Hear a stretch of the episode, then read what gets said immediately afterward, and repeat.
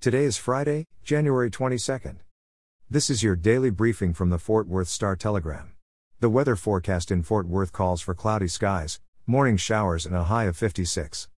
Our top story today Governor Abbott continued to rail against efforts to cut police funding and called for bail reform that would keep, quote, dangerous criminals off the streets following a meeting yesterday with representatives of law enforcement groups.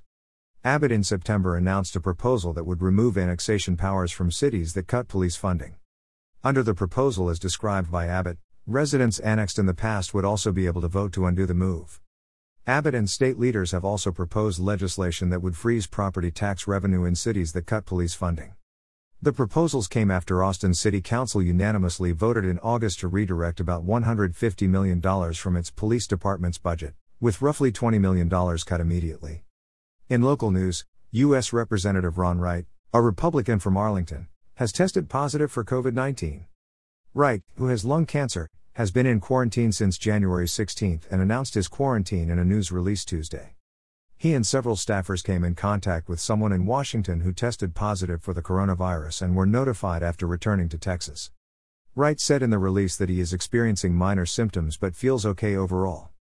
He urged people to follow CDC guidelines and thanked frontline workers for their efforts to stem the spread of the virus.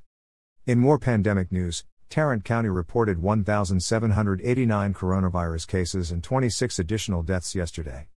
COVID 19 hospitalizations accounted for 27% of the total number of beds in Tarrant County and made up 33% of the 4,152 occupied beds. That rate was at a record high 38% on January 10. Roughly 81% of Tarrant County hospital beds were occupied Wednesday, county data showed.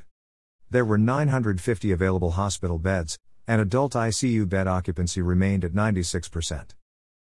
The high for the pandemic was 99% on December 28. Tarrant County has now confirmed 201,310 COVID 19 cases, including 1,953 deaths. And finally, in sports, Globe Life Field is hosting a marquee event to kick off the 2021 college baseball season next month. Six teams ranked in the top 10 from the Big 12 and SEC will play in a round robin style tournament. TCU is among the programs participating, along with fellow Big 12 schools Texas Tech and Texas. Ole Miss, Mississippi State, and Arkansas are the SEC representatives. Capacity is expected to be between 14,000 and 15,000 fans. The games will be played February 19 through 21st, with starting times at 11 a.m., 3 p.m., and 7 p.m. For the latest in Fort Worth and Tarrant County news, visit star-telegram.com.